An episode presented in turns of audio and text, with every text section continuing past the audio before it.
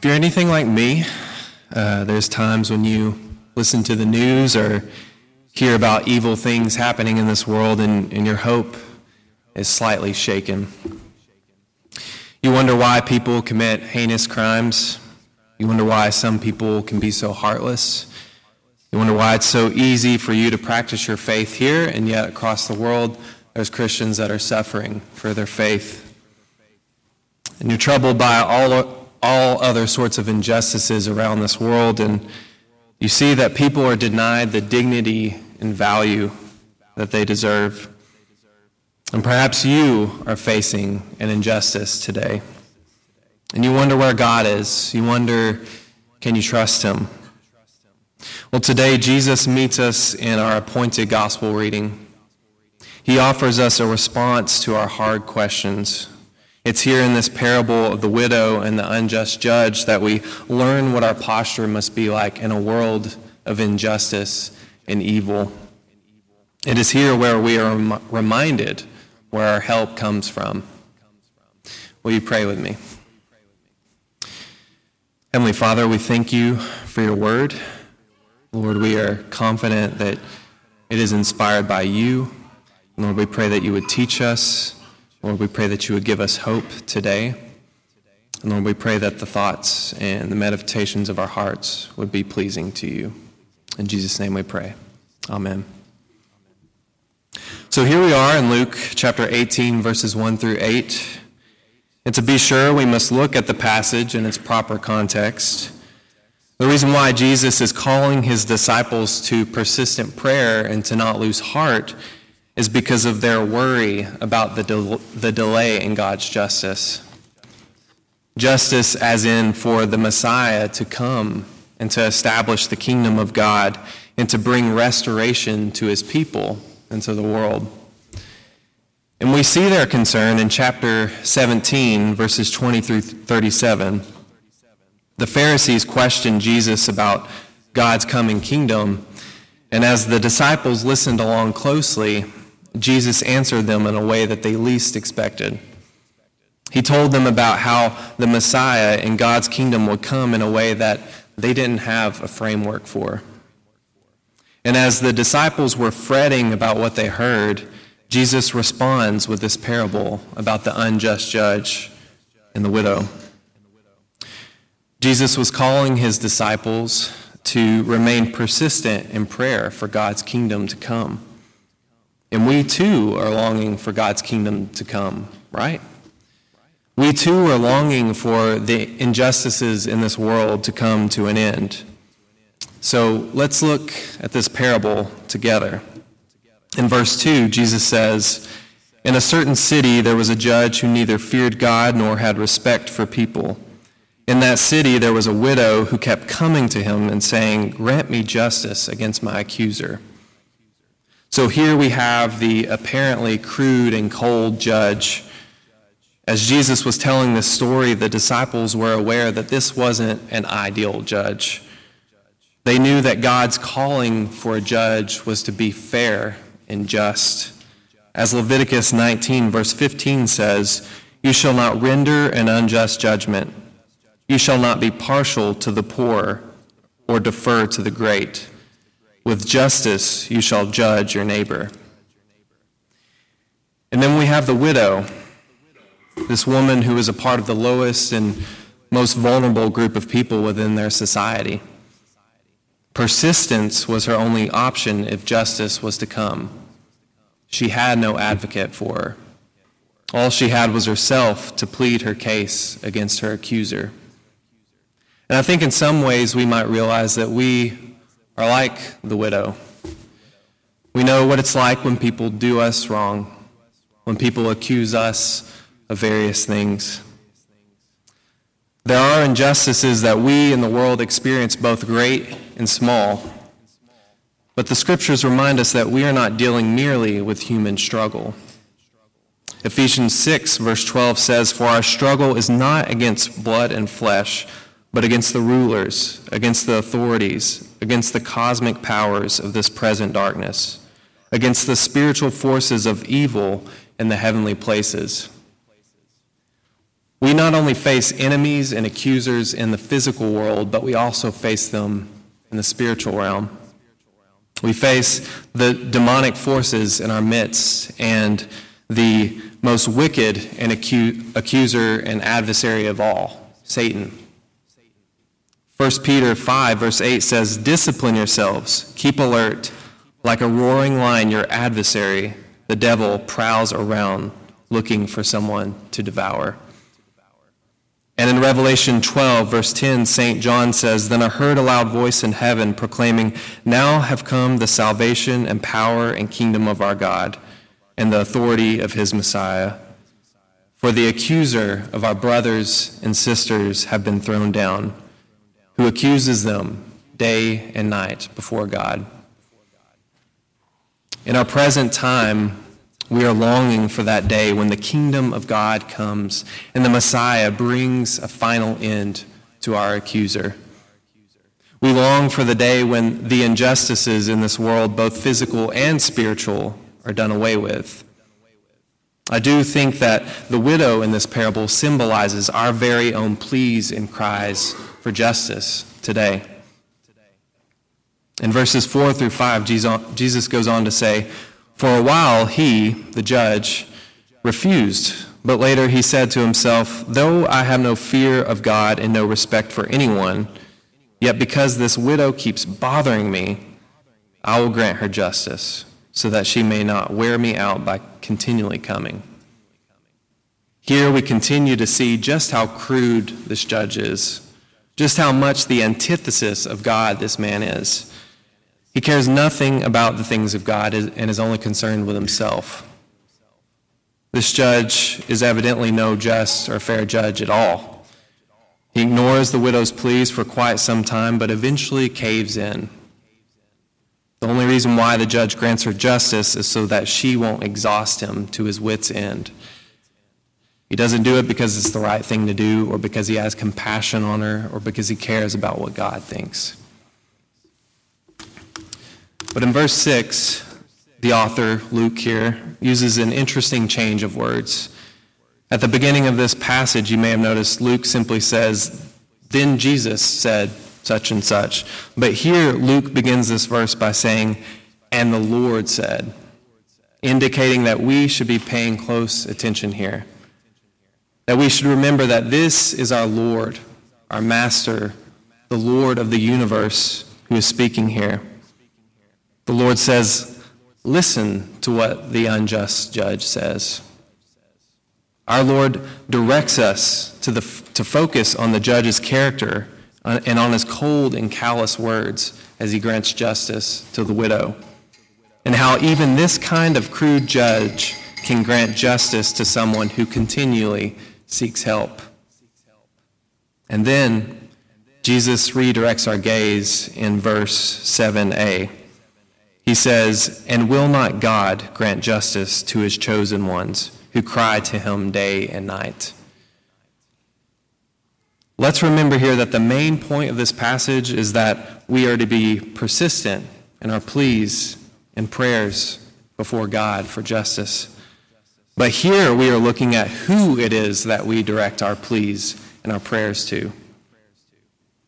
You see, there is a world of difference between the unjust judge and God in terms of their character. The unjust judge was exhausted by the widow, but God is never exhausted by his people. The unjust judge was heartless towards the widow, but God has an immeasurable, immeasurable amount of compassion for us. He fully welcomes our pleas and our prayers. He wants to hear the voices of his children.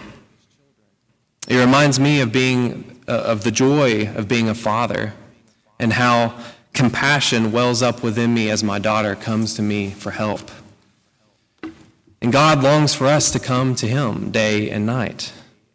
And it's not that he wants us to say prayers of repetition until he finally answers or to um, exhaust ourselves in long prayer sessions until He answers, but He's simply calling us to go to Him daily with our concerns and our needs.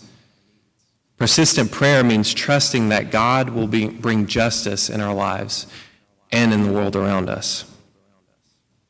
In verses 7b through 8a, Jesus goes on to say, Will he delay long in helping them?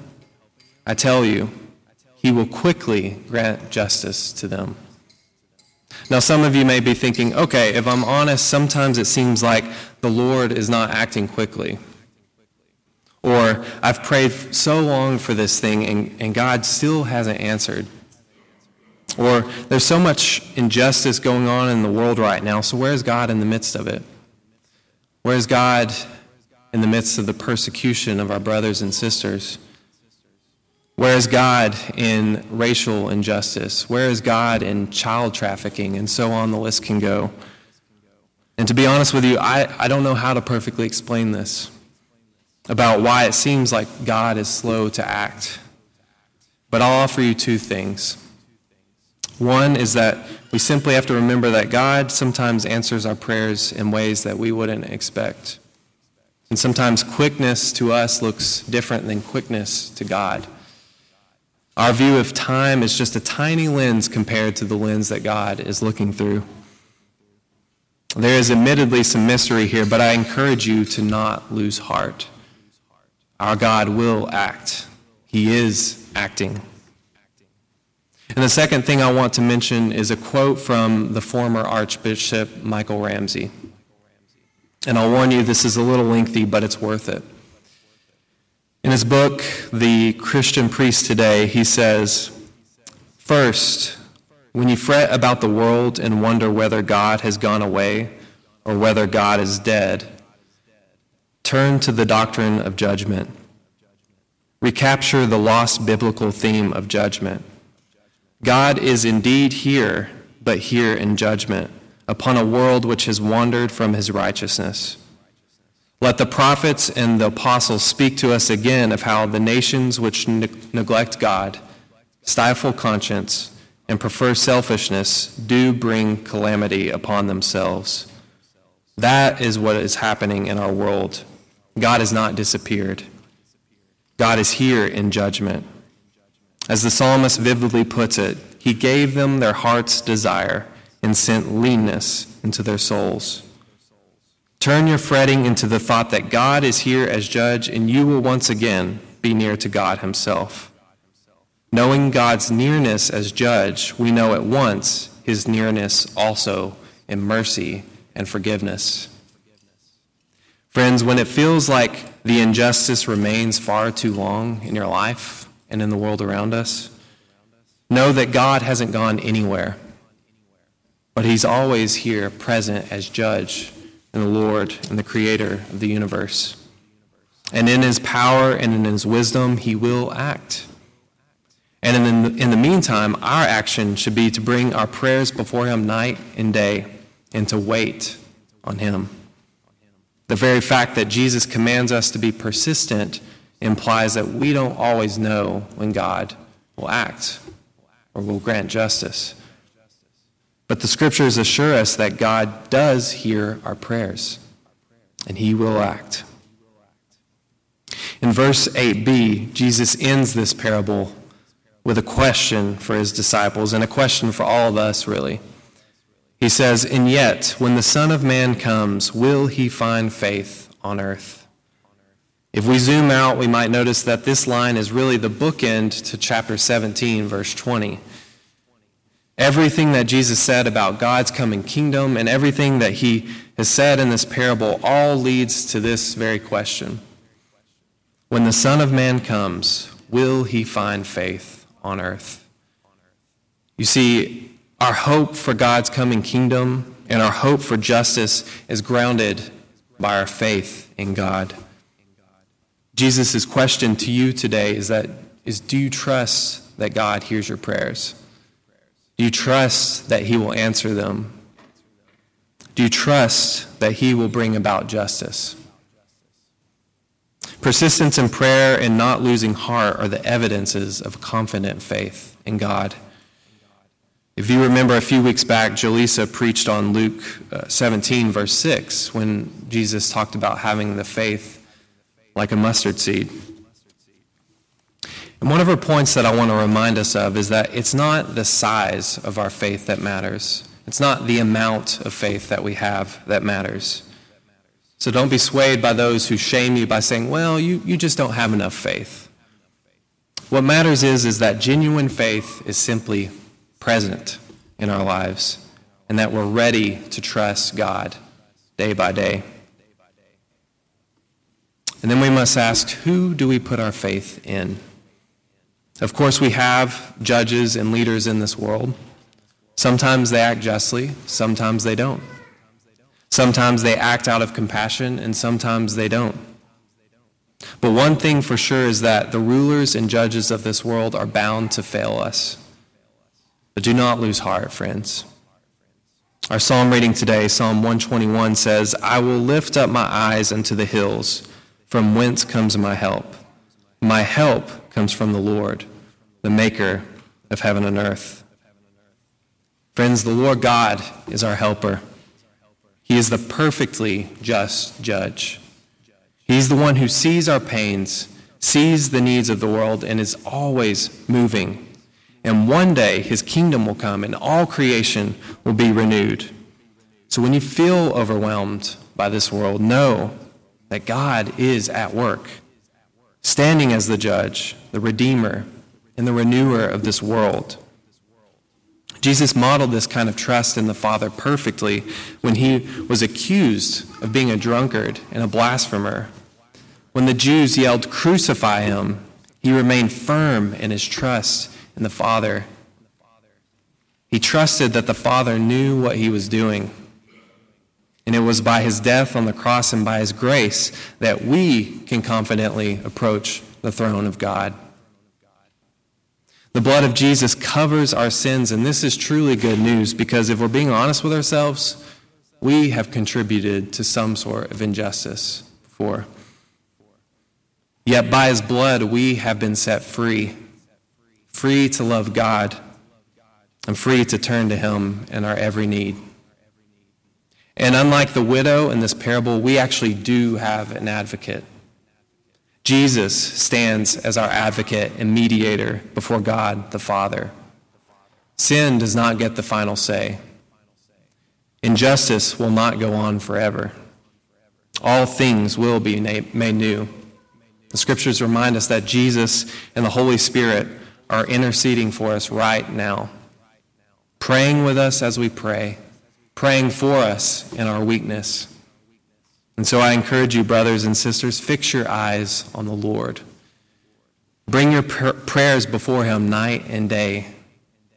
And do not lose heart, because God is with us. Amen.